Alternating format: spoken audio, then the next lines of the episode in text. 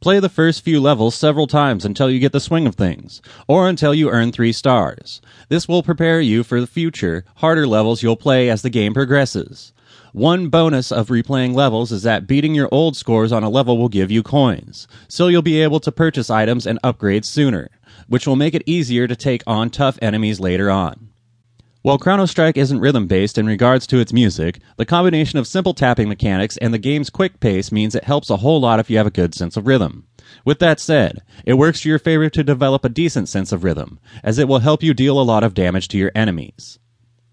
Generally, enemies form different lines or gaps, and you'll get the idea of their rhythm or patterns. Look at it, study it, get used to it, and you'll soon find yourself easily tapping away enemy after enemy and getting awesome combos that increase your score. Remember, a high score can yield a reward of coins at the end of the level.